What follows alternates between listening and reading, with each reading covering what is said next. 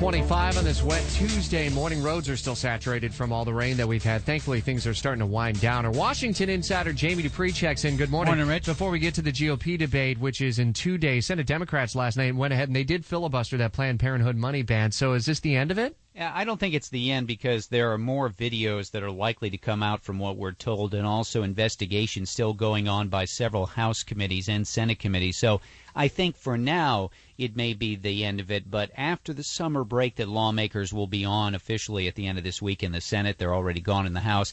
I think you'll see more votes in the fall uh, by uh, forced by Republicans, both in the Senate and in the House. I think a number of them believe, Rich, when you talk to Republicans off the floors of the House and Senate, they believe that the more these videos come out, the more that people see what they're all about and actually watch them, the more offended they'll be, and they, they think that the heat will really build on p- both Planned Parenthood and on Democrats in Congress. But as of now, we haven't seen it. There were only two Democrats yesterday who broke ranks in this Senate vote. By the end of today, at least by the time we talk tomorrow on Jacksonville's Morning News, we will know who's in the top 10, who will be on stage for Thursday's debate in Cleveland. But it's kind of emerging already uh, ahead of those uh, polls that are coming out, huh? Yeah, I think that we can. We're just about assured. We don't know. Uh, remember, it's all up to Fox. They haven't told us which polls they're using. But it just seems like the 9 and 10 slots will be filled by two Republican governors, Chris Christie of New Jersey and John Kasich of Ohio.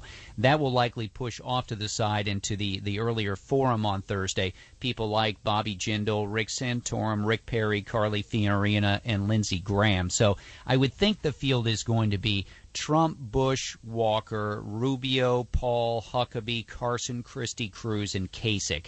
That looks like the 10 that'll be up there. Still, 10 is too many. It's like inviting too many people to the wedding. You can't talk to everybody at the reception. And I think it's going to be sort of fractured on Thursday. I can't wait to talk with you throughout the next couple of days about it. We'll have a complete one hour special at 8 p.m. Thursday leading up to the debate, which you can hear live on WOKV starting at 9.